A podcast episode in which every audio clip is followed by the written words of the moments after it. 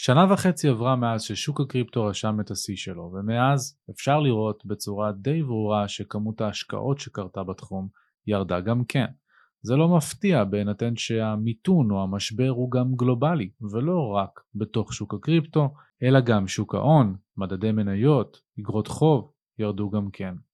הזמנתי את מור אסיה, מייסדת ומנכ"לית משותפת של קרן איי-אנג'לס, אחת מהקרנות היותר מוכרות והפופולריות שפועלות כאן בישראל ומנהלת יותר מ-400 מיליון דולר תחת נכסי הקרן. דיברנו גם על הרקע של מור ומה הוביל אותה בכלל להגיע למקום שבו היא יוצרת אה, פלטפורמה לדמוקרטיזציה של עולם ההשקעות המוסדי. דיברנו גם על מה זה בכלל סוגי ההשקעות השונים, מה ההבדל בין קרן הון סיכון לבין private equity לבין משקיע angel לבין קרן כזאת או אחרת והניואנסים, תאמינו לי, חשובים והיה, רציתי לעשות לכם סדר בזה. דיברנו על השנה וחצי האחרונות ואיך שהן השפיעו על איי-אנג'לס, כמו כן היא הסבירה מהי איי-אנג'לס, מהי הפלטפורמה, מה הם עושים. היא סיפרה לי סיפורים מעניינים על השקעות שהם ביצעו, וכמובן, איך שלא, דיברנו על עתיד התעשייה בצל מצד אחד משבר הבנקאות של סיליקון וואלי שקיבלנו אינסייטים מה קרה מאחורי הקלעים מהצד שלהם, על ההשפעה על תחום הקריפטו, כשאנחנו רואים את הרגולטורים מכל הכיוונים יוצאים נגד התעשייה, ואיך מור, האופטימית מטיבה, רואה את התחום מתפתח. אני רוצה להזכיר לכם ששום דבר שמור ואני אומרים לא יכול ולא צריך לשמש כהמלצה לפעולה או כייעוץ השקעות, אלא אתם ילדים גדולים, קבלו את החלטות שלכם עבור עצמכם ותבצעו את המחקר. כמו כן אני רוצה להזכיר לכם שהם מדברים קריפטו הוא הפודקאסט של קריפטו ג'אנגל. אם אתם רוצים לצבור ידע ותוכן על התעשייה, ללמוד איך להשתלב בה, איך לסחור ולהשקיע בה, חפשו אותנו cryptojungle.co.il וקבלו את כל התכנים האפשריים. ועכשיו, קבלו את מור.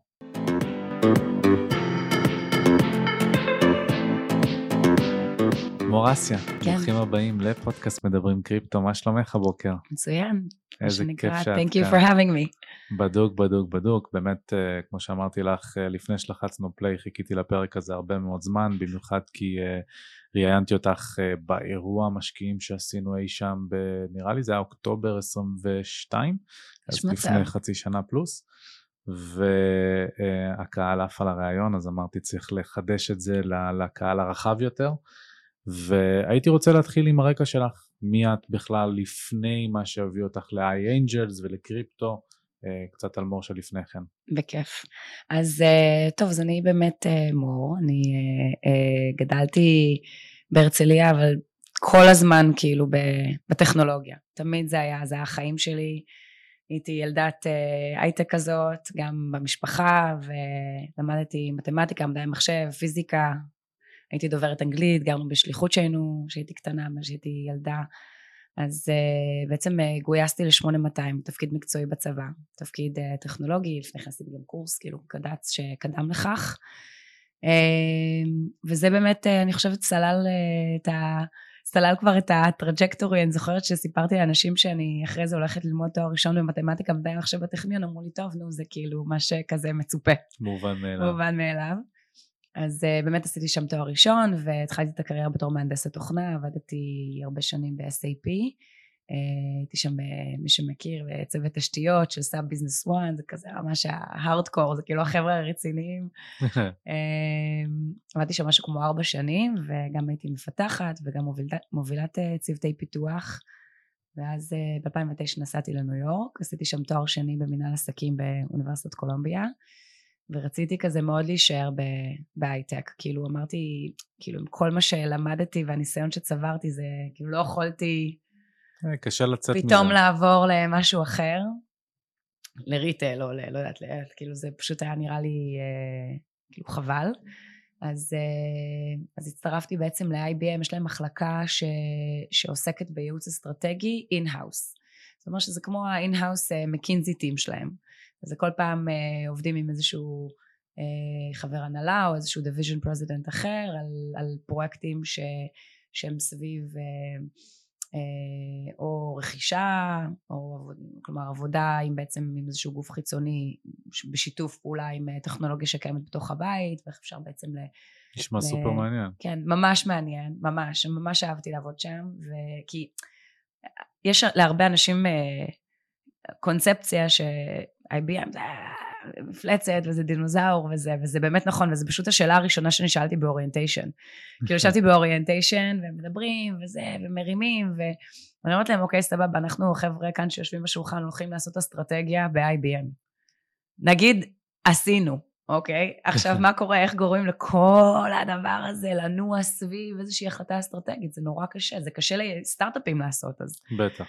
כאילו, לארגונים כאלה גדולים, ו- וזה באמת האתגר, אבל זה היה באמת מעניין. אה, זהו, הייתי שם אה, אחרי שחזרתי ארצה. בעצם הבן הראשון שלי נולד בניו יורק, אנחנו קוראים לזה לחץ פיזי מתון לחזור לארץ, להיות uh, קרוב מתון, להיות קרובים למשפחה, גם אני, גם יוני בעלי, שנינו עובדים בטירוף וזה, אז זה היה כנראה נדרש. Uh, חזרנו לארץ, אני uh, השתלבתי באמדוקס corporate strategy, אז בעצם זה תפקיד מאוד מאוד דומה, בארץ לא היו אז היום, לא היו הרבה ארגונים טכנולוגיים, multi billion dollar giant, software giants, שהאסטרטגיה ישבה בארץ. כי זה ממש מגדיר שהצוות ההנהלה יושב בארץ, וזה וואו. לא תמיד המקרה, אנשים יודעים, יזמים מקימים יזמים ו... ובורחים מפה. מעתיקים, מעתיקים, כן, נדבר על זה אחר כך. מעתיקים את מקום, אה, את מקום אה, מושבם לפחות של הצוות הנהלה וה leadership למקום שיותר קרוב לשוק. שאותו משרתים, אז בעצם אמדוקס אחת באמת מהחברות היחידות, זוכרת בזמנו זה היה אמדוקס, נייס ובנק לאומי, זהו, כאילו זה, היום בעצם המשרה הזאת היא בכלל לעשות אסטרטגיה בארגונים, זה דבר שהוא הרבה הרבה יותר מפותח, אז 2011 זה היה כזה ממש התחלה. Uh, זהו, עבדתי שם עוד שנתיים, uh, גם כן פרויקטים מאוד מאוד מוכוונים של איך עובדים עם, עם חברות יותר צעירות, ואיך uh, מכניסים פנימה את הטכנולוגיה, איך מסתכלים על רכישות ומיזוגים. ועל בעצם הרחבת יריעת ההיצע. זה גם כיף שזה כל פעם משהו אחר, כי אני משער שיש פרויקטים של כמה חודשים, ואז עוברים נכון, לדבר הבא. בדיוק, בדיוק. אז, אה, אז זה מאוד זה... מאוד מעניין. גם ב-IBM רציתי לעשות את ה-internal strategy וגם באמדוקס, כי מצד אחד, כל כמה חודשים מתחלף לך הפרויקט, אבל מצד שני, הלקוח הוא תמיד אותו לקוח. כאילו, תמיד הלקוח הוא החברה ש... כן. כאילו, בה אתה עובד, אז אם יש לך איזושהי הבנה מערכתית של כאילו לאן אנחנו הולכים ומה אנחנו רוצים אה, להיות, אז uh, הכל בסוף חייב לשרת את אותה מטרה. לגמרי. אז, uh, אז מאוד אהבתי את זה.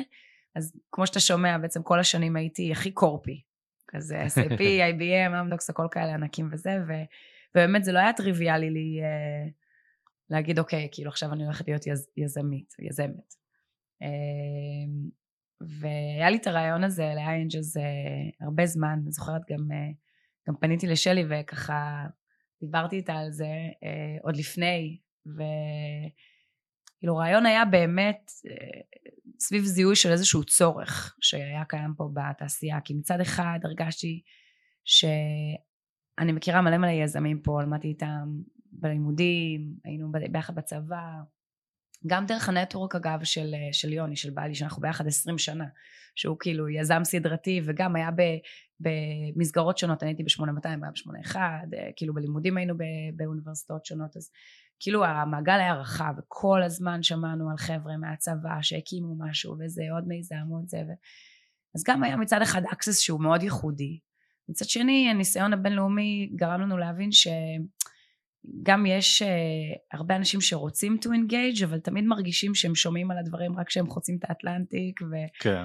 ו- וזה כבר חוויה אחרת, ולא נכנסים באותם תנאים של החבר'ה פה בארץ, או שהם סובלים מ-adverse selection, ו- וגם חסר הרבה דאטה. כלומר, אה, אני ושלי כזה הסתכלנו על כל עולם ההשקעות, אנג'ל, ו- כולם דיברו על זה באיזושהי רומנטיזציה כזאת של אני רוצה להסתכל ליזם בלבן של העיניים ולהרגיש בבטן שלי שזה הדבר הנכון ואנחנו כזה אוקיי לא יכול להיות שככה אנשים עושים השקעות כאילו זה חייב להיות יותר מתודולוגי מזה. וניסינו ממש לכמת ולחפש כלים אה, אה, דתאיים שיכולים לעזור בתהליך קבלת החלטות שכזה ובאמת יצאנו לדרך. אני ושלי אמרנו אנחנו רוצות לבנות מוצר ממש לבנות מוצר ש, שעוד לא היה קיים, שמאפשר לאנג'לים לעשות דברים בצורה שהיא institutional grade. כאילו לא אה, גם להיחשף לחומרים ברמה שהיא קונסיסטנטית ו, ומקיפה את כל תהליך הבדיקות וה-due diligence שאנחנו עשינו וגם אה, מאפשרת להם אה, מה שנקרא מכל מקום בעולם להיכנס להשקעה, ובנינו ממש מודל של co-investment כזה, שאנשים יוכלו להשקיע יחד איתנו. אז, אז באמת בואי נקפוץ כבר שלב אחד קדימה, כן. ואחד מהדברים שאני רוצה שנעשה זה לעשות קצת סדר בעולם ההשקעות הפרטיות, נקרא לזה ככה.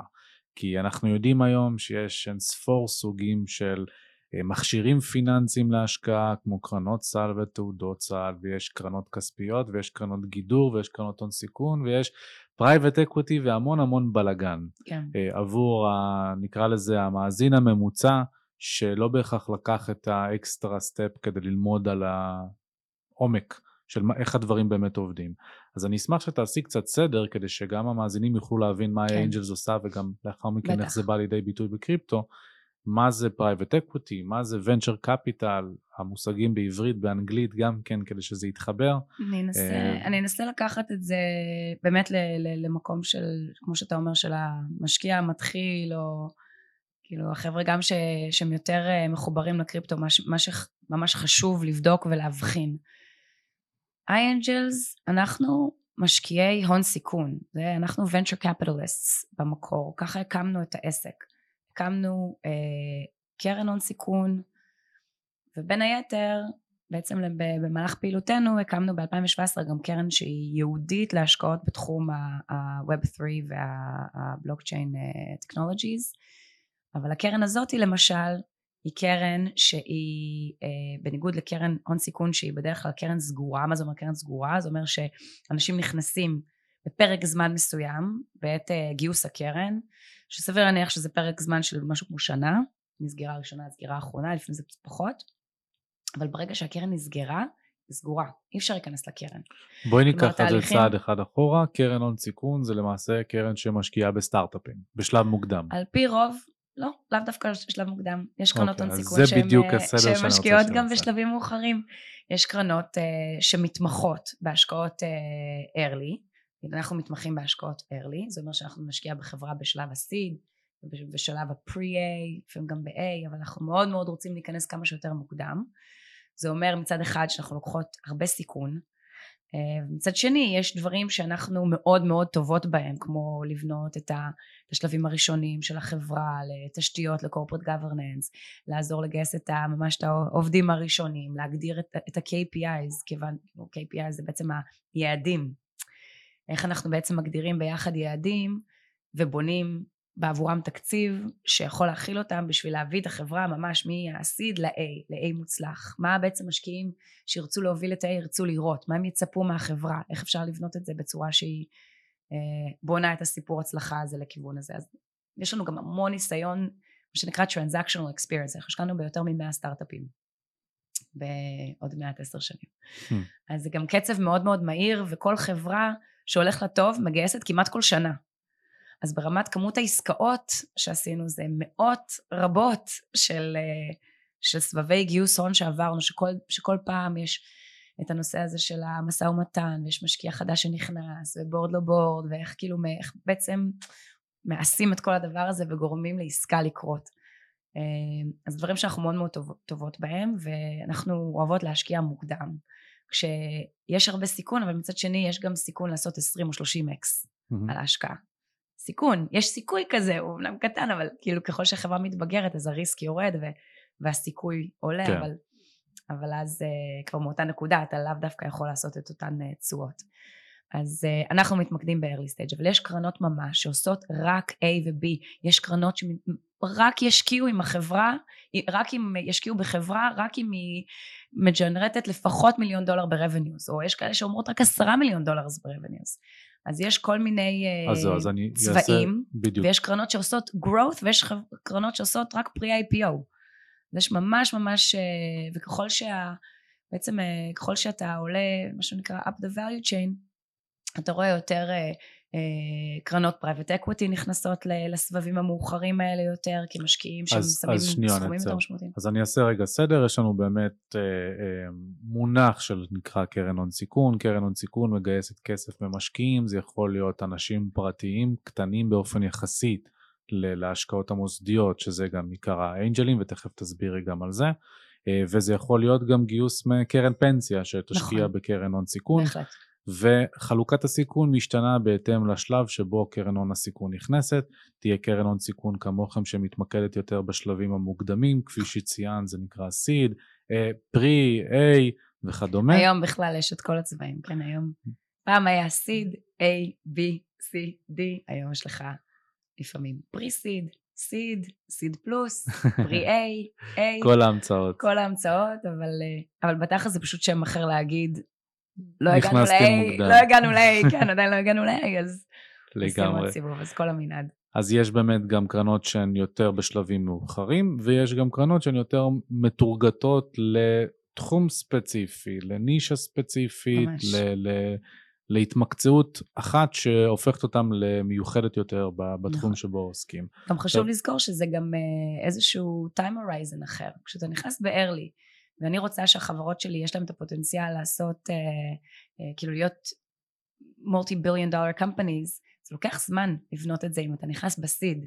יכול לקחת גם, שוב, תלוי, ב, תלוי באיזה שנה שואלים, אבל שמונה, תשע, עשר שנים, יש חברות שזה גם חמש עשרה ועשרים שנה יכול לקחת. ב, בעסקאות אחרות, שאתה נכנס אולי באקוויטי, אבל אתה נכנס בפרי-IPO, אתה מצפה שתוך שנה החברה כבר תהיה חברה ציבורית, ואז mm-hmm. ההשקעה שלך תהפוך להיות נזילה. אז, אז שם אולי אתה יכול לצפות לעשות 1.5x, 2x, אבל זה בפרק זמן הרבה הרבה יותר הרבה קצר. הרבה יותר קצר.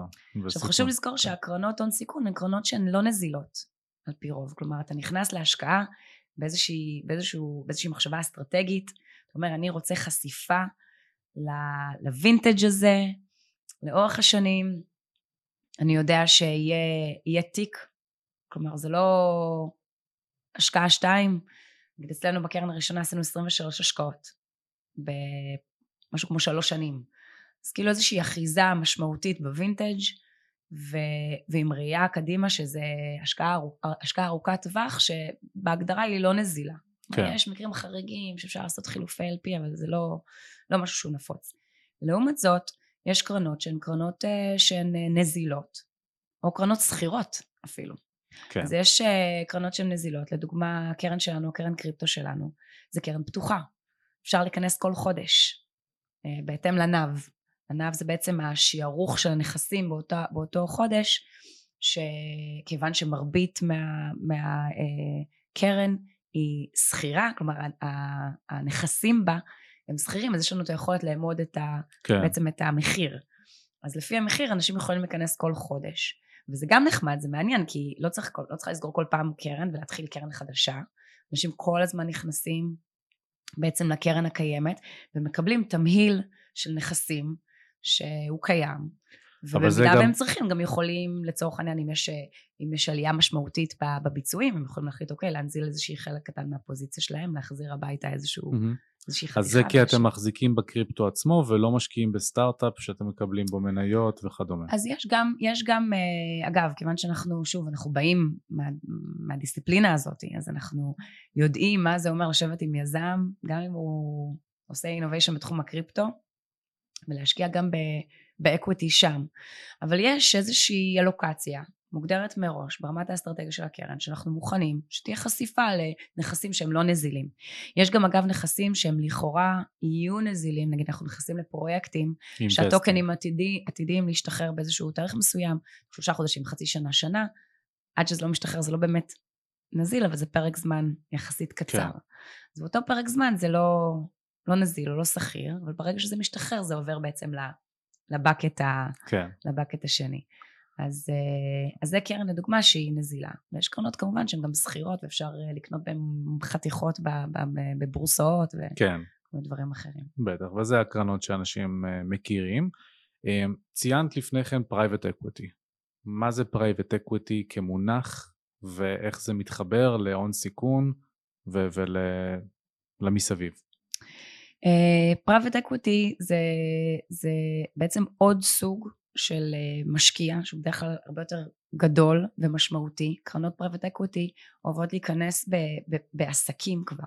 כאילו זה רוצה להגיד פחות ביזמות אלא יותר ב businesses. להשקיע להם... במקדונלדס.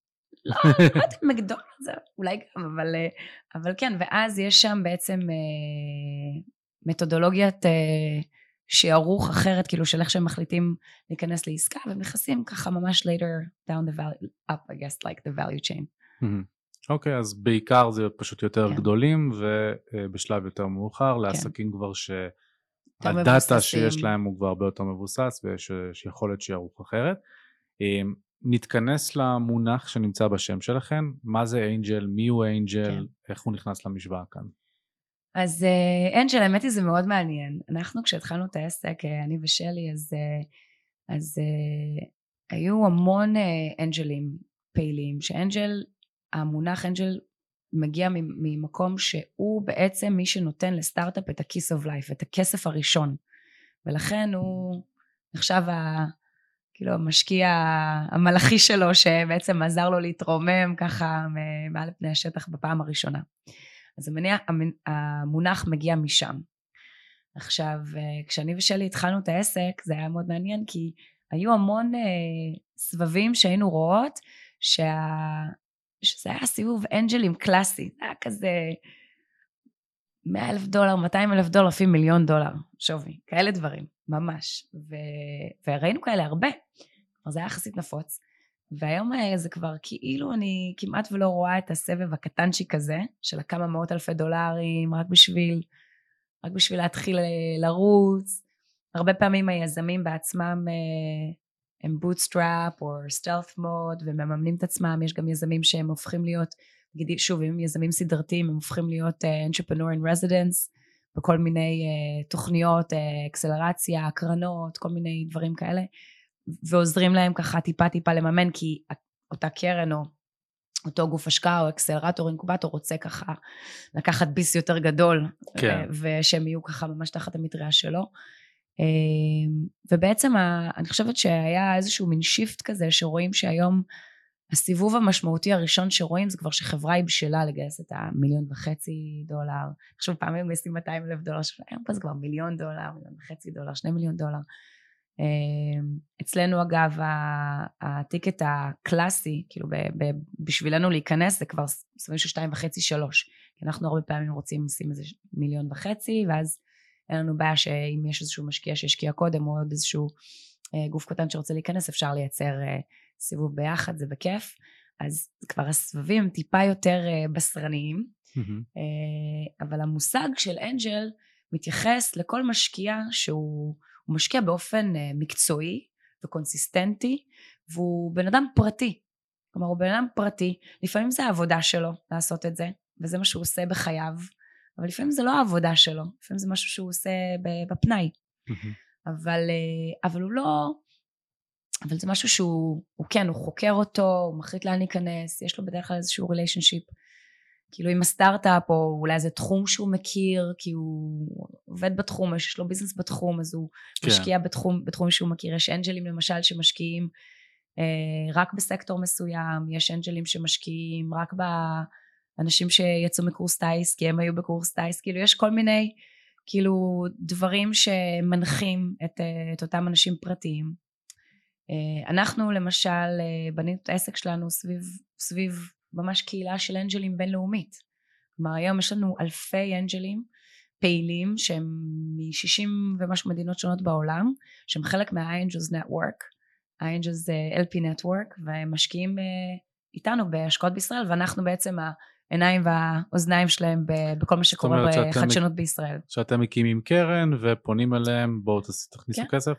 או קרן, שזה בעצם ה, מה שנקרא מוצר הדגל, או בעצם בפלטפורמה שלנו, אנחנו בנינו פלטפורמה של co-invest שמאפשרת, שאפשרה לנו ככה באמת אה, להגדיל את העסק מהיום הראשון, שממש אנחנו מקימים כמו קרן פר השקעה, ואז אנשים היו משקיעים איתנו בהשקעה יהודית ובעין, ואז ב-2019 שהקמנו את הקרן אה, המוסדית שלנו, את ה-Angels Ventures One, אז בעצם הפלטפורמה משרתת או השקעות שקדמו להקמת הקרן, כי אנחנו לא עושים cross over investments, וזה שוב, זה כללים מאוד מאוד בסיסיים של אה, מניעת אה, conflict of interest. כן.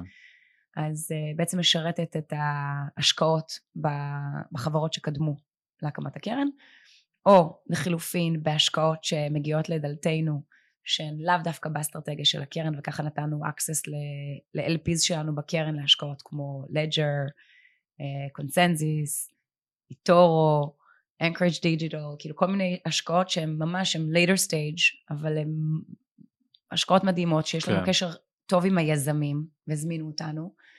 אז uh, זה לא ממש באסטרטגיה של הקרן שם, כי זה לא כל כך early, אבל, uh, אבל בהחלט uh, מעניין מאוד לטבל, ואז אנחנו מאפשרים להם לעשות את זה באמצעות בעצם ה-vehicle שלנו בפלטפורמה. כן. Uh, ובעצם פן שלישי שהפלטפורמה משרתת זה בעצם השקעות בקרן, שאו בגרו את הקרן, או שיש לקרן כבר חשיפת יתר אליהם, מה שנקרא, כלומר, הקרן השקיעה הרבה בהם. אנחנו בעצם מאפשרים להמשיך את ההחזקה שלנו באותן חברות באמצעות ה, ה, בעצם ה-co-investment vehicles. מגניב. אז באמת עכשיו הבנו קצת יותר את עולם ההשקעות, נקרא לזה הפרטיות יותר לעומק, והבנו גם מה האנג'ל סוף סוף עושה. אמ, אני רוצה לחזור חזרה אלייך, מתי את בעצם נחשפת לראשונה לקריפטו כמור, אה, ומה הדרך שעברת? obviously יש את החיבור כן. עם יוני, שאנחנו יודעים שאיתו אה, עושה חיל בתחום, אבל איפה זה התחיל? כן. אז uh, אתה יודע, בדיוק בדרך לפה כזה ניסיתי לחשוב כזה, וואי, like when was the first time? Uh, אני רוצה להגיד שזה היה באמת מאוד מאוד מוקדם. אני רוצה להגיד 2009-2010, uh, שקנינו בעצם פעם ראשונה. אני זוכרת שחזרנו לארץ, ממש רק כשחזרנו לארץ מניו יורק, אז uh, השתתפתי בכנס uh, שזה היה ממש מחתרתי של, uh, של, קהילת ה, של קהילת הקריפטו הישראלית. זה היה, מעניין אם מישהו מהמאזינים היה שם גם, uh, זה היה בבניין של הבורסה הישן של תל אביב, וזה הרגיש, שזה היה כזה מין חדר כזה, גם כן היה כזה ככה דים. אמרתי לעצמי, בואנה, כאילו, מעניין, אה, אנחנו ככה יושבים ומבשלים פה את הדבר הזה וזה, ומקווים ש... שישמעו, שלא ישמעו. וזה היה ממש ממש early days, גם לקהילה בישראל, שעוד היא עוד אחת מהפעילות, וגם, וגם בעולם. אמ, גם יוני עצמו, שוב, הוא היה מאוד פעיל, גם כתב הרבה uh, white papers, uh, הרבה תובנות uh, על מה ש... היה לימים colored coins וגם הופיע בכל ה-thesis של אית'ריום uh, ויש uh, האמת היא ממש כזה את כל ה-pathway של כל ההקמה של אית'ריום וה-white paper הזה עוד מצוין שם כאילו זה ממש uh, היה building block כן, ו... ואני אגיד פה שאם מישהו לא הקשיב עדיין לפרק שלנו עם יוני, שהוא בו ממש סיפר את הסיפור על איך ויטאליק יושב אצלו במשרדים, אז הוא בסוף לא משקיע בו. נכון. אז אתם מוזמנים ללכת, לדעתי זה פרק 6. כן. כן. לא, זה, זה סיפור מטורף, אבל אה, שוב, זה היה באמת לפני הרבה שנים, וגם כש... וגם כשעם השנים, חייבים לזכור, זו הייתה תקופה חשוכה יחסית לקריפטו, זה היה כמעט מילה גסה. כשאתה היית מדבר עם, אה, עם אה, משקיעים מוסדיים, או אפילו עם מנהלי קרנות, ואתה רצית to introduce it, היית חייב לייפות את זה, אנשים קראו לזה דברים שונים, ולא לא רצו לקרוא לילד בשמו, כי זה, כי זה היה קשה, אז זה היה לא ברור. ואתה יודע, עם השנים זה תפס הרבה מאוד תאוצה, יותר ולידציה, גם הטכנולוגיה מאוד מאוד השתפרה. כשאני מסתכלת אה, אחורה על תקופת ה-ICOs ההוללת של 2016-2017, אה, זה די מטורף שאנשים השקיעו בפרויקטים האלה בלי smart contract. תחשוב איזה מטורף זה. ממש. פשוט אנשים העבירו כסף לארנק של מישהו. כן. ואחר כך היית צריך לקבל טוקן, כאילו, עוד חצי שנה. כאילו באמת מטורף שהיום אה, בחיים אף אחד בחיים לא היה עושה השקעה כן. באופן כזה. חוץ מאלה שנופלים בפישינג בטלגרם. נכון, אבל צריך באמת נורא להיזהר. היום זה, זה, זה דגל אדום, זה דגל אדום. אם אתה רוצה להשתתף אה, באיזושהי השקעה, אומרים לך, תשלח כסף לארנק כך וכך, אבל באינסטגרם, כן. אגב, זה הנקודה, זה המקום להגיד, אם מישהו פונה אליכם בשמי או בשם יוני והוא לא או בשם בן. או בשם בן והוא לא אותנטיקייטד, לא להעביר לו כסף, לא לשחק איתו את המשחקים האלה. קרו מקרים בעבר, סתם לא, אף אחד לא שלח כסף, אבל אנשים כזה פתאום פנו אליי כזה, אמרו לי, תקשיבי, שאלו אותי ככה וזה, אמרתי לו, תקשיבו, זה לא, לא, לא, לא לעשות את זה. באופן כללי, אל תעשו את זה באינטרנט. גם עם אנשים שאתם מכירים וגם עם אנשים שאתם לא מכירים, תעשו את הדברים בצורה בטוחה, עם אנשים שהם אנשי מקצוע, וזה, וכאן אנחנו מרימים לעצמנו. מדהים. אמ, בקיצור, אז, אה, אז אה, על מה דיברנו? אצלך לא היה סקפטיות בהתחלה? כלומר, כשאת נחשפת לווייט פייפרים, לתזה של יוני, או שאם הוא קלט את זה לפני, את קלט את זה לפני, או שמא בעצם מהרגע שלמדתם על זה, הבנתם שיש פה משהו שהולך להיות גדול, וזאת התחושה שאיתה גם אה, יצאתם לדרך. תראה, אנחנו אגב, יש איזשהו חוט שני שמחבר בין הדברים, כן? גם תסתכל בין עולמות הקריפטו, גם איתו, אבל גם האנג'לס. אני ושלי אנחנו באנו, ב, ב, עם, עם יוני עושה כזה democratization of finance, כזה באיתורו. זה בדיוק מה שאנחנו מביאות לעולם השקעות ההון סיכון. סוג של uh, democratization, transparency, uh, consistency in product, כאילו, ובאיכות, אבל אנחנו מביאות את זה לקהילה בינלאומית שהיא חובקת uh, מדינות ואלפי אנשים ש... שאנחנו מאמינות שזה הדרך הנכונה להשקיע באסט קלאס, אוקיי? וגם מאפשרות, כאילו זה גם חלק מה, ממה שהניע אותנו להקים קרן קריפטו, זה היה הצורך הזה. כלומר, היו לנו משקיעים, היו אלפי משקיעים מכל מקום בעולם, הם רואים את השוק הזה מתפוצץ, ואומרים, איך אני יכול לקבל חשיפה לדבר הזה? אבל ממקום שאני כמשקיע קונסרבטיבי יחסית, אני לא הולך עכשיו, אה, מה, אני אקנה ארנק, אני אעשה onboarding, אני אקנה cold אה, storage, אני אכנס, אני אעביר כסף לבורסה שאני לא מכיר, אני אמיר אותה, אני אעשה diversification, אני אוריד את זה ל cold storage, אשים את זה, כאילו הם לא מיומנים בתהליכים האלה, והם גם לא בדיוק יודעים מה לעשות ולאן לפנות. ואנחנו רצינו לייצר להם מוצר שמצד אחד נותן את ה exposure ואת בעצם הצמדות למגמה מצד שני מנסה לייצר להם אלפא כי יש לנו כל מיני יכולות שלשבת על זה כל יום שלאנשים פרטיים בכל מיני מקומות בזה שזה לא ה business שלהם יש הרבה פחות אבל אנחנו כן long fund אנחנו מאוד אסטרטגיים ואנחנו מאמינים בתחום הזה לשנים. לא לאוקיי בוא נעשה איזה quick flip בתוך חצי שנה ונצא ונחזור לזה mm-hmm. זה. יש לנו נכסים שאנחנו באמת קודם כל מחזיקות כבר הרבה מאוד שנים. יש נכסים שאנחנו מחזיקות אני רוצה להגיד כבר עוד מעט שש שנים. ושזה לא ביטקוין ואתר, כן, שזה כאילו השקעות, שאנחנו מאמינים אה, ש... שזה עוד אה, יגדל ויהיה משמעותי וייצר ערך למשקיעים גם עוד חמש שנים. אז בואי נדבר על זה באמת, כי, כי כשאת אה, באמת ישבת איתנו ב, באירוע המשקיעים, סיפרת כמה סיפורים מאוד מעניינים, וזרקת גם חלק מהשמות של החברות גם כאן, לג'ר וקונסנזיס, ואני יודע על סימפלקס, הייתי רוצה לשמוע ככה אחד, שניים סיפורים מעניינים ש, שחוויתן כמשקיעות אה, בסטארט-אפ קריפטו בשלב מוקדם, ולאן זה לקח אתכם. אז אה, טוב, סיפור מהמם בעיניי זה GK8, שאני לא יודעת אם אתה מכיר את החברה, אבל החברה הקימה בעצם מוצר שהוא ייעודי ל-Enterprise Grade. כאילו בעצם הבעיה של, של ביזנסס מאוד מאוד גדולים שהם נחשפים זה בעצם שהם נדרשים לרמת סקיורטי הרבה הרבה יותר גבוהה גם cold storage, כאילו גם כשהם יושבים על הנכסים ואיך הם פוגשים בעצם את, ההוץ, את, ה, את הבורסאות, הם חייבים שהדבר הזה יהיה סימלס והרמטי, ממש, end to end. יש גם הרבה מאוד סכנות, מדובר בסכומים, סכומי עתק, אז uh, יש צורך באיזשהו מוצר שהוא הרבה הרבה יותר מתוחכם, גם ברמת ההארדוור וגם ברמת הסופטוור. אז uh, בעצם uh, GK הקימו את, ה, את המיזם הזה, אנחנו ליווינו אותם ממש מהיום הראשון, גם הצוות היזמי, גם ברמת המוצר, ו, ולימים, אני חושבת שזה היה פרק זמן אפילו לא רב מדי, שנתיים וחצי, שלוש, משהו כזה, הם uh, נקנו על ידי צלזיוס. זו הייתה הצלחה מאוד גדולה, הם נקנו ב-100 מיליון דולר, uh, עשינו שם תשואה מדהימה. וגם היזמים מאוד, מאוד שמחו, ועכשיו, אני לא יודעת מי מהמאזינים יודע מה ש... קרה לצלזיוס שנה שעברה. יודעים, יודעים.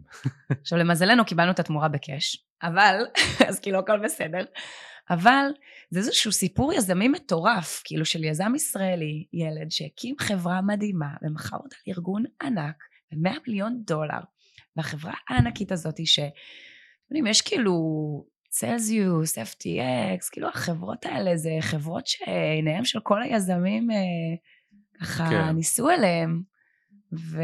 ואז קרה מה שקרה. אה, זה מאוד מצער, אני חושבת ברמת ה... כאילו ברמת האקוסיסטם as a whole, אבל גם מצד שני יש בזה, גם אמרו חכמים ורבים לפניי, גם משהו שמאוד מנקה את האקוסיסטם ומוציא החוצה את ה-bad apples. רגולציה, רגולציה פנימית, כן, בטח, זה... ו... אה, אבל זה באמת אה, כאילו סיפור מטורף. אז אנחנו מאוד שמחנו להיות חלק מה-journey, ומן הסתם שמחים על ה-outcome.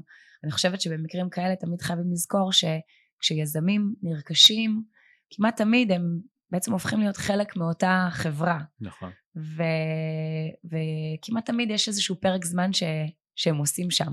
לפני שחלקם יוצאים ועושים עוד פעם innovation, חלקם אה, מחפשים אה, דרך אחרת. אז, אה, אז זה באמת נורא חשוב גם כן להגיע לבית חם. אתה יודע, למצוא מקום שאתה אומר, אוקיי, אני רוצה כאילו להיות פה ושהוא יהיה לך safe haven לפחות ככה לשנתיים שלוש. כן. אבל, אה, אבל סיפור באמת מרתק שהוא כאילו לוקח אותנו ככה את כל, ה, את כל הפלואו, מ-inception, ideation, יצירת אה, כאילו מוצר, הקמת חברה, אה, השקעה, השקעה של אחר, אח, כאילו קרנות אחרינו, מכירה וכל התהליך של ה acquisition, זה, וכאילו איזשהו תהליך שגם היזמים שאנחנו בקשר איתם בעצם עברו אחר, לאחר מכן, אז אני חושבת שזה מלמד הרבה. ובאופן כללי אני חושבת שכל מה שקרה, אני, אני חושבת אם ישבנו, אה, ישבנו אוקטובר. באוקטובר, אני כבר לא יודעת להגיד אה, אם זה היה לפני או אחרי ה... זה היה... ה-FTX, כי אני זוכרת שאני הייתי פשוט זה בכנס... זה היה לפני. היה לפני. כי אני הייתי בכנס באבו דאבי, ממש אחרי FTX, וסאם היה אמור להיות על הבמה, hmm. והוא כמובן לא הגיע כי רדפו אחריו בקריבים או לא יודעת מה, אבל, אה, אבל סיזד היה שם, והוא like uh, totally took uh, the advantage בדוק. Uh, להיות שם לבד uh, בשביל uh, להגיד את שעל ליבו ולדעתי זה גם כן uh, היה ב-CNBC או משהו כזה שהוא אמר שהוא שסם איזה סייקופת או משהו כזה כאילו ממש על הבמה ככה עם כולם. אז שם לדוגמה גם כן פגשתי אנשים מאוד מאוד בכירים מנהלי קרנות גם אנשים פרטיים. יש אנשים שם שדיברתי איתם שהיה להם מיליוני דולרים רבים נעולים ב-FTX, כאילו ממש ממש מבאס, כאנשים, אתה יודע, טוב, פרטים, אתה צריך להיות, מצד אחד כואב, מצד שני אתה צריך שיהיה לך מיליוני דולרים רבים בשביל שהם כן. יהיו נעולים ב-FTX, אז אולי, אולי לא, זה כואב. לא, אבל יש גם מנהלי קרנות, כן? ויש מנהלי אה, קרנות. טרוויס קלינג אחד ש, שאני עוקב אחריו הרבה מאוד זמן, והוא ביטקוינר אדוק, וניהל כספים. לכל כל, כל הכספים של הקרן היו ב-FTX. כן. אה, אז זה היה, אני חושב, 30 מיליון דולר שפשוט אה, אז אם זה, אז שוב, אז אם זה כס, כספי קרן שמנוהלים, כלומר כלקוחות, אז לזה יהיה כנראה, אה, אה, כלומר... חמש סנט על הדולר. לא, אני מאמינה שזה ייקח זמן, אבל שזה יהיה יותר. כלומר, אנחנו כמובן קונסרבטיביים ב... ב בכל ה approach של איך אנחנו מסתכלים על, על מקרים שכאלו, אבל אבל אני כן חושבת שזה ייקח זמן, אבל, אבל כספי הלקוחות יחזרו. אני לא חושבת שהקרנות שהשקיעו ב equity, לא חושבת שהם יקבלו כן, זה בטוח. שום דבר, וגם באופן כללי, זה התחיל מפולת שלג רגולטורית בארצות הברית, ועכשיו כאילו נכנסים בכולם, אז אה, זה גם כן מבאס, כי הרבה מהשחקנים הגדולים, שהשקיעו כבר הרבה כסף בלהיכנס לארצות הברית ולהביא את, ה, את הבשורה הזאת או להתמקם, או גם חברות מאוד uh, מבוססות וכמו כמו קוינבייס uh, ודומים uh, להם, בעצם פתאום מוצאים את עצמם בסיטואציה לא נוחה מול ה-SEC, ש, שתובעים אותם ו...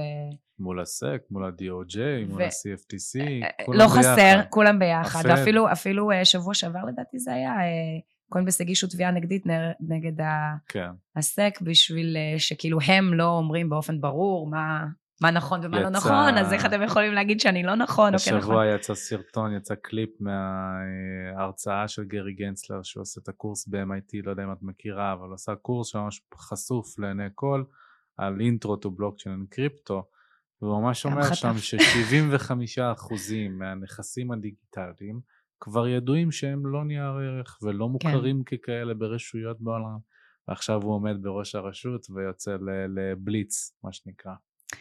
אז זהו, זה, זה מאוד מסוכן, כי אני יודעת, אני יודעת אישית על כמה שחקנים גדולים שממש מדברים על כאילו, אוקיי, בוא, בוא נעזוב את הדבר הזה, או נקפיא אותו, כי, כי זה התהליכים, להיכנס איתם עכשיו ראש בראש לתהליך משפטי זה שנים, ויש גם שחקנים שהם לאו דווקא... לא שם, הם רוצים. שם הם רוצים uh, להוציא את, ה, את הכסף שלהם. ו, אבל הסכנה הגדולה זה שגם אם uh, ארה"ב מחליטה להיות uh, מאוד קונסרבטיבית ולאסור uh, קריפטו, אז אחד, או שכל האינוביישן יקרה מחוץ לארה"ב, זו סכנה מאוד גדולה, כי אני חושבת שהטכנולוגיה לא היא במקום בטוח. הכי טוב שהיא הייתה בו. in years. הרבה מה-sour apples כבר נוקו. יש הרבה חברות, גם יש הרבה פחות הייפ עכשיו, הרבה פחות אה, בועתיות. ו... אז, אז שכל הדבר הזה יקרה מחוץ לארצות הברית זה סכנה גם לארצות הברית, וזה חבל. אה, מצד שני, שנה הבאה יהיו בחירות, אז אה, אי אפשר לדעת איך זה ישפיע על כל ה approach. למרות שנראה לי אה, קשה יהיה ככה להגיש את כל מיליון התביעות הענק האלה, ואז שנה הבאה, כאילו זה פשוט יהיה in process, אז כן. זה נראה לי משהו שימשיך להתגלגל. אז, אז יש שם איזושהי, איזושהי סערה, איזשהו טורבולנס, אבל במקביל אתה רואה, קודם כל נגיד מאז הקריסה, ודיברנו על זה קצת לפני השיחה, מאז הקריסה של, של סיגנצ'ר בנק וסיליקון ואלי בנק, הביטקוין עלה מ-21 ל-30. אז כאילו אנחנו רואים איזה, רואים עלייה. אנחנו עוקבים אחרי כמות ה, בעצם הארנקים החדשים שמצטרפים, שמחזיקים איזשהו אחוז מסוים, 0.1 ביטקוין לפחות, ואנחנו רואים שזה מדד שהוא עולה באופן קונסיסטנטי. אז אנחנו מסתכלים על הרבה, בעצם כן כניסתם של שחקנים חדשים, אני כן, לפי הדברים האלה, אני כן נוטה להאמין שכן יש עוד, עוד ועוד מתעניינים, לאו דווקא מוסדיים מאוד גדולים שנכנסים עכשיו בכל הכוח, כן, כי גם יש זמן, אה, אבל... נרטיב חדש ש... או חדש ישן שמשתלט וזה על הדי-דולריזציה ועיבוד מעמדה של ארה"ב וזה... לגמרי, לגמרי, תחשוב איזה אה, מטורף זה, תקשיב, שקרס הסיליקון וואלי בנק, שזה היו איזה מין 12 שעות כזה היסטריות, אנחנו ממש התקשרנו לכל היזמים שלנו ברגע שהיה לנו סיגנל וזה היה עוד אה, יחסית early in the day, התקשרנו לכולם, אמרנו להם תקשיבו, יש מצב סביר שזה הולך לקרות כאילו תוך כמה שעות, אנחנו ממליצים להוריד אה, חשיפה. וכל אחד כמובן יעשה עם זה מה שהוא רוצה, אנחנו רק רצינו שאנשים ידעו מה שאנחנו יודעות וכאילו תתקדמו. וממש זה היה כאילו עשרות טלפונים, חלק מהיזמים אמרו שממש שמעו על על זה פעם ראשונה מאיתנו, חלק הזה אמרו כן התחלנו לשמוע רחש ברשת, אבל בואו, אז ואגב, באותה תקופה, זה כמובן לפני שידענו שהבנק האמריקאי יחלץ אותה מהצהרה, אז היו הרבה יזמים שהחזיקו כספים בדפוזיטס שם, והדפוזיטס היו נעולים, וגם אף אחד לא הסכים לדבר איתך. Mm-hmm. אז רק מה שהיה לך בקאש, בעו"ש, יכולת להוציא. כן. וגם זה, אתה יודע. גם זה לא בטוח. טיפין טיפין, אבל, אה, אבל מה שהיה לך ב deposit היה נעול.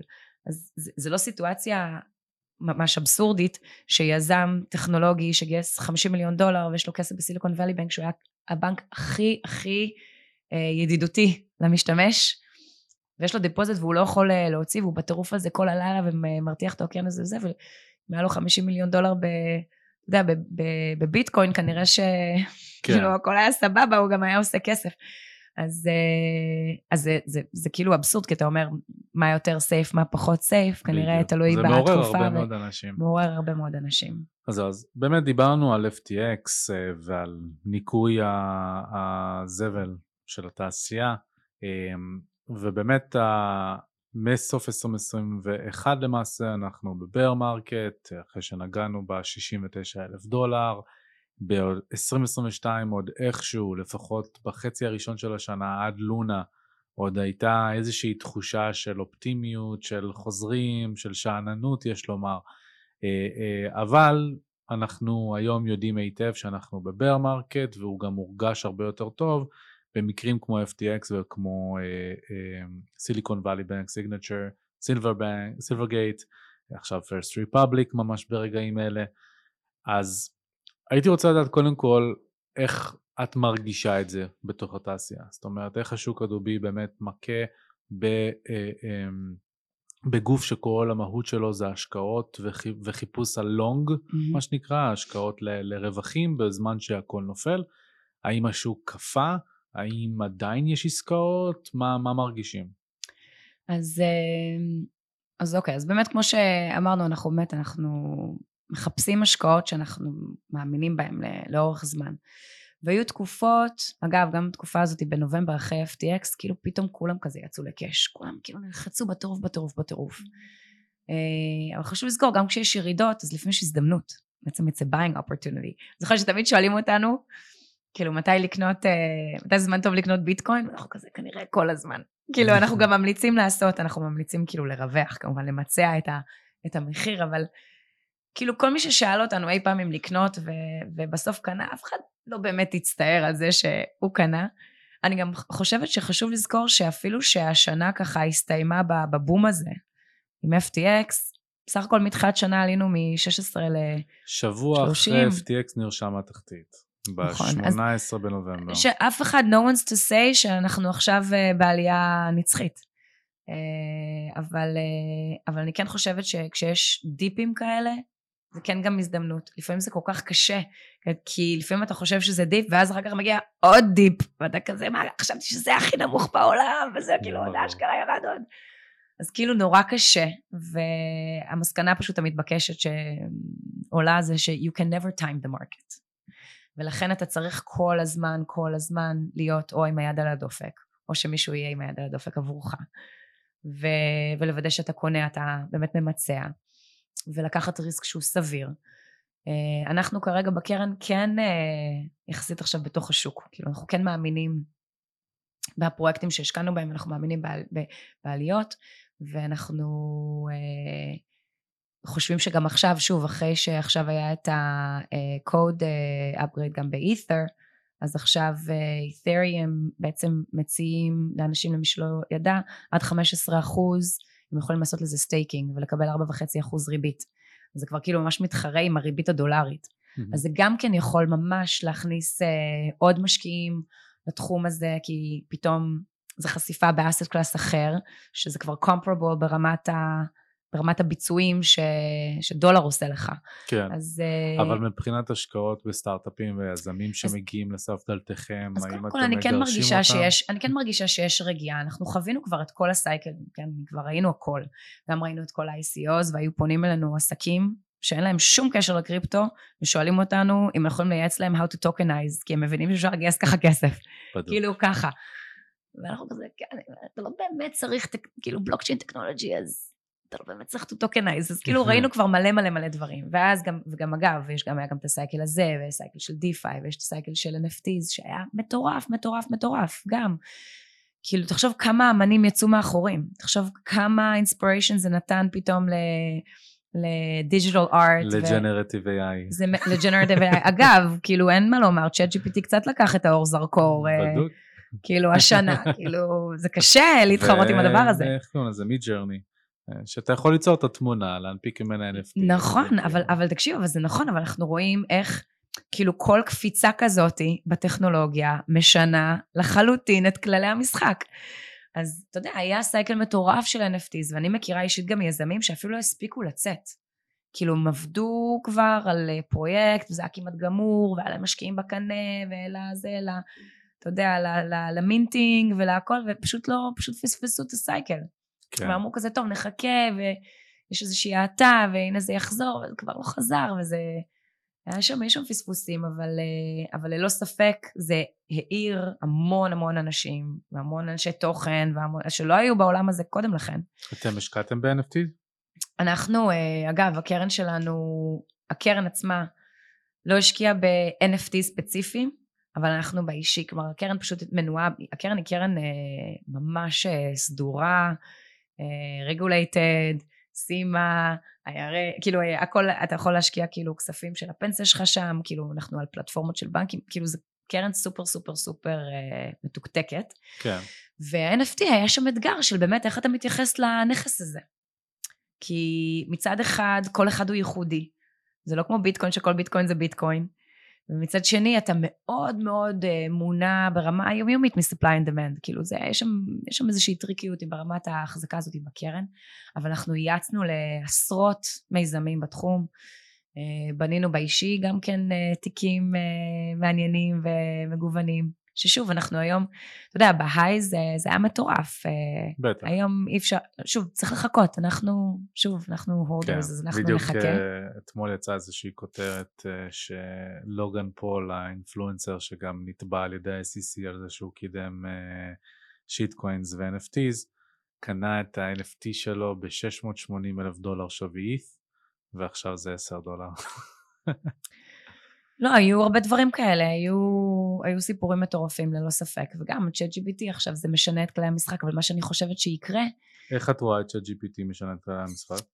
כי שוב, פעם, נגיד, באמת, היו צוותים שישבנו איתם, שממש ישבו וציירו את זה, כמו נגיד אה, קריקטוריסטים או אמנים שהיו ממש מייצרים את הארט, וכל אחד היה זה היום, אתה אומר, אתה מבקש, כאילו, תייצר לי סדרה, וכאילו, והכל כאילו פש, פשוט קורה במטה של קסם, אז, אז האם אתה יכול באמת לדרוש על זה את אותה, את אותה תמורה, או אני לא יודעת, כאילו, זה מעלה נקודות כן. למחשבה.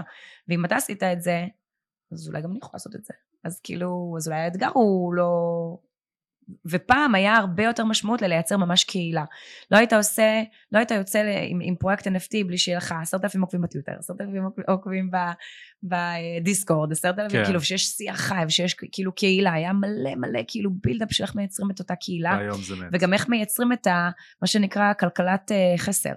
כלומר, איך אתה מייצר את ה... יש לך רק עשרת אלפים חתיכות. וחלק אה, מוגדרים לאנשים שתמכו בזה לפני, וזה, וזה מעט. אז איך אתה מייצר את הזה? אז פתאום שיש לך מנוע, אז יכול להיות שפתאום אין כלכלת חסר, אז צריך כאילו לחשוב על איזשהו, איזושהי דרך אחרת לייצר משהו כן. חדש. אה, גם אגב, זה גם רלוונטי לעולמות המשחקים, ששם הארט מאוד חשוב ומשמעותי, ואנחנו הרבה פעמים מסתכלים על חברות שמייצרות כל מיני קומפוננטות או, או דברים ייחודיים אה, ביצירת חוויה שהיא 3D או יצירת חוויית גיימינג יותר איכותית, ו, וזה, מ- וגיימינג ועולמות הקריפטו זה כאילו ממש אחד, מתחבר מאוד. מתחבר מאוד מאוד טוב. אז גם איך הדבר הזה בעצם יוצר disruption שם, איך אפשר להשתמש בזה ככלי, כאילו ליצ- ליצירת דברים יותר טובים ויותר חזקים. אז uh, אני חושבת שזה כן טרף קצת את הקלפים, הכל באמת פחות בועתי, פחות uh, פומו, פחות הייפי, אבל עדיין יש אנשים שעובדים על פרויקטים משמעותיים, הטכנולוגיות שהולכות, אתה יודע, להקפיץ אותנו את השלב מדרגה הבא. ואני כן חושבת שלאור, אתה יודע, הסערה העולמית, אה, פעם היינו רואים ממש, כאילו, אני רוצה להגיד עשרה סטארט-אפים בשבוע. היום זה קצת יותר רגוע, אבל אני חייבת להגיד שהיזמים שאנחנו פוגשים הם מדהימים, גם כאילו, ואנחנו יותר בפוקוס בזירה המקומית, כמובן שאנחנו, דווקא בעולמות הקריפטו אנחנו עושים השקעות אה, גלובליות, אז כאילו אין בעיה, אנחנו עושים גם השקעות בצוותים זרים, אבל יצאנו גם כן, גם לעשות אה, סיור מוחין ו- ולייעץ ולשבת עם הרבה יזמים בישראל, ו- וכאילו יש פה קהילה חיה ובועטת ומגניבה ושעושה דברים חזקים ומתוחכמים, וגם אגב בעולמות ה-DeFi, זה פחות בועתי ופחות IP, אבל עדיין יש צוותים שעובדים והולכים לקדם אז- את התחום הזה הלאה. אז זה באמת מוביל לשאלה האחרונה, אה, וזה פנינו לאן. כי מצד אחד אה, אי אפשר להתעלם מתחושת הכאוס שיש באוויר, תחושת הכאוס שאנחנו גם בגללה עושים סדרת מפגשים על השקעות בתקופה הזאת, שמצד אחד בנקים מרכזיים חווים לראשונה מזה תקופה ארוכה אינפלציה ונאלצים להילחם בה, זה פוגע בשוק, זה פוגע ב stablecoin, זה פוגע בהרבה מאוד דברים, ומצד שני בועת החוב עצומה, הם לא, הם לא יכולים להמשיך עם זה יותר מדי כן. בהעלאת הריבית. יש לנו את רוסיה ואוקראינה ואת ההתחממות של ישראל ואיראן, חיזבאללה ושות' ואת סין וטיוואן. יש לנו בנקים שקורסים בארצות הברית לא וקרדיט סוויס. אני, מה אני אעשה? אני, אני מציאותי, אני, אני אוהב לדבר על דברים בצורה כן. רציונלית. לא, ברור. אמ, אז מצד אחד יש את כל הכאוס שמגיע, ומצד שני ביטקוין באמת רושם אה, 70% לדעתי מתחילת השנה, אמ, וכל הטרנד של הדי-דולריזציה דווקא נראה. שעוזר לו. אה, איך את רואה את ההתפתחות של התחום, לא רק מבחינת הזווית של ההשקעות הפרטיות, אלא כמכלול, בצל הסערה הזאת שמרגיש שאנחנו נמצאים בעיצומה, נכנסים לתוכה, עוד לא ברור איפה אנחנו בשלב שלה. אוקיי. אמ, קודם כל בזירה הבינלאומית, אם מסתכלת באמת וכיסינו את זה, לא נחזור על מה, שקרה בארצות, מה שקורה בארצות הברית. זה נראה שזה ייקח עוד זמן, כי גם אני חושבת שיהיה להם קשה מאוד לרדת מהעץ, מכל ה claims והתביעות שהוגשו והצהרות וה... וגם אה, מי שלא הוגש נגדו תביעה ונמצא עכשיו תחת איזשהו SEC investigation, גם לא מגניב, לא כיף. אז uh, אני חושבת שזה ירתיע אנשים, וזה חבל. וזה ייקח עוד זמן עד שהדבר הזה יירגע, וגם אם יהיה חילופי uh, uh, שלטון בשנה הבאה, זה עדיין לוקח עוד איזה שנה עד שכאילו דברים כן. זזים ויש איזושהי טרנספורמציה אמיתית שעוד תאפשר או כאילו נראה מה קורה. אז אני חושב ששם זה ייקח עוד קצת זמן. אבל עדיין חשוב לזכור שיש שם גופים עדיין גדולים שפועלים ויש בנקים ויש זה ויש משקיעים ו... אז אני לא חושבת שזה ייעלם אבל אני חושבת שתהיה כאילו להנחתי רגיעה. אני חושבת באותה נשימה כל היתר העולם רואה את זה כן כהזדמנות וזה כן ימשיך ולצמוח. הבעיה ברוסיה ואוקראינה זה יותר הטאלנט הרבה מהטאלנט יושב שם. אבל uh, מאנשים שאני שוחחתי איתם, הם, uh, הם עובדים, הם המרתפים, הם בזה, הם המחתרת, ו, ואנשים uh, מפתחים, ו, ואנשים כן uh, פעילים. אז uh, כמובן שזה מאוד מאוד מצער, זה ממש מבאס uh, כל מה שקורה שם, וגם אני חושבת יתר מדינות אירופה גם מתמודדות עם האתגר הזה, גם של פליטים וגם ברמה הכלכלית, ו- וזה מזל שהיה חורף אה, כל כך אה, קליל השנה, כי דיברו על זה שבאמת בגלל המצוקה של האנרגיה, אם היה חורף קשה באירופה, זה היה בטח החורף הכי קטלני בהיסטוריה, אז אה, עברנו את זה כזה במין איזשהו גיוק כזה, שמש פה, שמש שם, ו- והכל עבר טוב, אבל זה באמת היה risk מאוד מאוד גדול, שהיה מעיב עוד יותר על, בעצם על הסיטואציה הכלכלית. אמ, ישראל, טוב, כולנו יודעים שאנחנו נמצאים באיזשהו איזשהו תהליך פוליטי. אמ, not to say שאני חושבת שישראל כישראל משפיעה על אה, מחיר הביטקוין, אבל, אה, אבל אה, אני חושבת שזה משפיע על ה climate באופן כללי של, של משקיעים בינלאומיים שמסתכלים על השקעות כאן. אני חושבת שבאופן כללי אני, אני, אני בן אדם, אתה בן אמרת, אמרה לי, אמרת, אני כן בן אדם אופטימי, כי אחרת כנראה לא הייתי בביזנס הזה, אז אני כן אופטימית, אני כן חושבת שאיפה שאנחנו נמצאים, יש הרבה הידברות, אני מאוד מאוד מקווה ש, שכן הדברים יהיו טובים יותר, ותהיה איזושהי הסכמה, ו, ואנחנו כן נצעד למקום הזה. זה גם אני מקווה. נצעד למקום הזה, ושזה לא יהיה, זה, שזה יהיה הסטטוס קוו. אז ברמת היזמים שעובדים פה בארץ, יש כאן טאלנט מדהים, יש כאן יזמים מדהימים, אני מעודדת אותם להמשיך uh, ליצור and to innovate and to disrupt, uh, ויש כאן המון משקיעים uh, גם מקומיים שהם מדהימים וגם uh, משקיעים כן זרים שכבר השקיעו פה והם פחות, uh, פחות uh, מודאגים. מודאגים. Uh, כשאני מסתכלת קדימה על, uh, על עתיד ה-asset class נקרא לזה, אז uh, אני זוכרת שבאמת התראיינתי לפני משהו כמו איזה שנתיים או שלוש, אני לא יודעת מה, שנתיים בטח זה היה. בתחילת שנה. חשבנו שזה היה לפני ככה, שהכל uh, נטרף לנו, קוביד, לא יודעת מה קרה שנה שלוש שנים.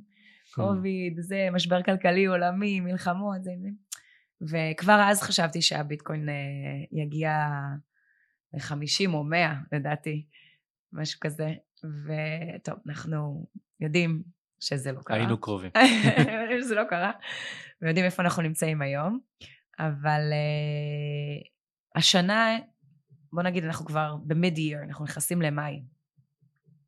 קשה כאילו לראות איך uh, תהיה איזה מין, uh, אתה יודע, התפוצצות מטורפת uh, עד סוף השנה, אני חושבת שעוד, uh, אני חושבת שאם תהיינה עליות מתונות זה יהיה מדהים, אני חושבת שהנושא עם אית'ר יכול כאילו to introduce עוד עלייה כאילו שם, אבל uh, אבל אני חושבת שיותר uh, בטוח להסתכל ככה עם העיניים ל-2024 ושם לצפות כאילו שכבר יהיה ריקאברי, יש את ההלווינג שהוא תמיד כאילו קונשיבטור משמעותי לעליות ואני חושבת שלקראת uh, סוף שנה הבאה אז כבר אפשר כאילו אל מול נגיד תחילת השנה כבר אפשר יהיה לראות uh, משהו שהוא באמת משמעותי יותר והוא לא רגעי או תלוי באיזשהו אירוע נקודתי. Uh, I'm a believer, I'm a holder, אני אמרתי כבר ליוני, לא יודעת אפילו אם מותר לי להגיד את זה, כאילו, כבר אמרתי לו שאני רוצה שלכל אחד מהילדים שלי יהיה לפחות איקס ביטקוין. יש לנו חמישה. הוא אמר לי, אני מקווה שסיימת. כי כאילו זה כבר מאתגר הוא יש העניין לו הזה. את המועדון 42, אז זה צריך להיות 42. לכל הפחות. לכל אחד, בוא נדבר. לכל אחד. ואתה יודע, כאילו כשאני רואה גם את הילדים, ואני רואה כמה שהם דמויים, מוטמעים בעולמות התוכן האלו, נגיד הבן שלי שהוא בן אה, 12, הוא כבר שנים כבר על Minecraft, על Roblox, איזה פלטפורמות כאלו, גם בזמנו היה איזשהו quest שהעלו ב... שהעלו ב... ב Sandbox, קרא לדעתי אלפא, שלחנו אותו לשחק ולאסוף NFTs, כאילו זה כל כך אינטואיטיבי להם, וכשהוא אומר לי אני רוצה לבר מצווה ביטקוין, אני כזה, מה? הוא אומר לי, מה תעשה איתו? הוא אומר לי, למכור אותו. אני כזה, מה? אז אני לא נותנת לך. הוא אומר, לא, אני אמכור אותו, ואז כשזה ירד, אני אקנה אותו שוב. אני כזה, סבבה, עקרונות הכלכלה הבנו, מצוין, לא בטוחה שאני עושה, לא בטוחה שאני זורמת איתך על האירוע. אז כאילו כש, כשאני רואה את הדור הזה שגדל לתוך העולם תוכן הזה, לתוך ה-NFTs, ומבינים כבר מה זה נכסים, נגיד גם, זה, זה הרי הכל דומה, נגיד גם בעולמות של Roblox, שזה הכל הרי user generated, והם אוספים דברים, הם עושים trading בתוך המשחק, וזה, זה, וזה ממש NFT play. אז, אז אתה מבין שכאילו לשם העולם, העולם הולך, זה כאילו לא באמת, לא באמת תעצור את זה, וזה לא משנה כבר מה יגידו, זה כבר, זה כבר, זה כבר שם, אוקיי? וכשאני מסתכלת על, על איך שאני גדלתי בתור מהנדסת תוכנה, ומסתכלת עליהם שהוא כבר, אתה יודע, כבר כותב משחקים, ו, והם גדלים לתוך הדבר הזה, אני אין לי ספק שהעולם יהיה שטרנזקציות פיננסיות יהיו על הבלוקצ'יין, שאתה תרצה לראות היסטוריה, שברמת. אפילו גם ברמת ה-KYC-AML אתה תרצה, בנקים יוכלו לאשר את זה אתה יודע מאיפה זה מגיע, ויש לנו גם סטארט-אפ שהשקענו בתחום שהוא עושה בדיוק את הוולידציה הזאת. אני חושבת שזה יהיה הרבה יותר קל, ואתה תוכל להיות ממש ה-citizen of the world, ולעבוד בהרבה מקומות, ולהיות... כן. ולהיות contributor למלא דברים, ו... ולהיות compensated בכל מיני מטבעות, או בכל מיני... כאילו נכסים, אז אני חושבת שלשם העולם הולך. שוב, אני, אני גם, אני, באמת, אני בן אדם אופטימי ואני גם אה, סוג של futuristic sci-fi geek כזה וזה, אז בחוויה שלי זה חייב לקרות, זה חייב לקרות כאילו ב-15 שנה הקרובות, זה אין עד שהוא, עד שכאילו מסתכלת על הילדים שלי בתור young professionals, אני אומרת לעצמי, אין לי ספק שזה חייב להיות המציאות. אם זה ייקח, לה, אם זה ייקח לעולם, ככה כן. להתאפס על התוכנית שלי עוד כמה חמש שנים וזה, אז בסדר, אני אספוג את זה, אבל כאילו, זה הכיוון. כן, בסדר, כולם תדעו. מחשבות יוצרות מציאות, וגם אני אופטימי במיוחד עבור התעשייה, קצת פחות עם מה שקורה במסביב, אבל אין מה לעשות, זה, זה... יש דברים שאני חושב שמשפיעים, שגדולים מאיתנו, ו- ולכן כן. יכולים להשליך טיפה יותר. אבל אה, צריך להמשיך להאמין בתעשייה הזאת ובאקוסיסטם הזה. אם לא הייתי... יש אנשים שנשרפים וכאילו אין, לא, די. ו... וזה לא, אי אפשר, כאילו. אם לא הייתי מאמין, אז לא הייתי יושב כן. בכיסא הזה עכשיו, אז uh, מזה את יכולה להיות רגועה. מור, תודה רבה רבה. היה באמת מצוין, תמיד כיף. הכי כיף. אה, למי שרוצה לעקוב אחרייך, אם את כותבת איפשהו תכנים, טוויטר, לינקדאין, משהו? אז קודם כל אה, חובה, סתם, iangels.com, זה אנחנו, כנסו, תתרשמו, תכתבו לנו. אני, אה, פלטפורמות השונות, תמיד זה מור אסיה, אז כאילו אפשר למצוא אותי די בקלות. אנחנו משתדלות תכנים שאנחנו משתתפות בהם, או כותבות, או מעלות. משתדלות לעשות share גם כן בלינקדאין, פייסבוק, אינסטגרם, משתדלות ככה בפלטפורמות המקובלות. אה, אפשר בהחלט, אה, גם אם יש לכם מיזם, תפנו אלינו, יכולים לכתוב למור at angels.com, או לשלי at angels.com, ואנחנו אה, נוודא שניתן לזה את המענה הראוי. וזהו, שמחתי להיות פה, המון תודה. איזה כיף, תודה לך. אז עכשיו יצאתם קצת יותר חכמים על עולם ההשקעות בקריפטו ומחוצה לו, מה זה בכלל VC, מה זה private equity וכל הניואנסים השונים שצריכים להכיר, וקיבלתם את הפרספקטיבה של מור אסיה על עתיד התעשייה והתפתחותה. אם אהבתם את הפרק יותר מאשמח לראות אתכם מדרגים אותנו באפליקציות השונות, זה מאוד מאוד חשוב לנו כדי להגיע ליותר ויותר אנשים, ואם אתם רוצים ללמוד על תחום הקריפטו, בלוקצ'יין ומטבעות דיגיטליים, המקום להגיע אליו הוא cryptojungle.co.il, נראה אתכם שם.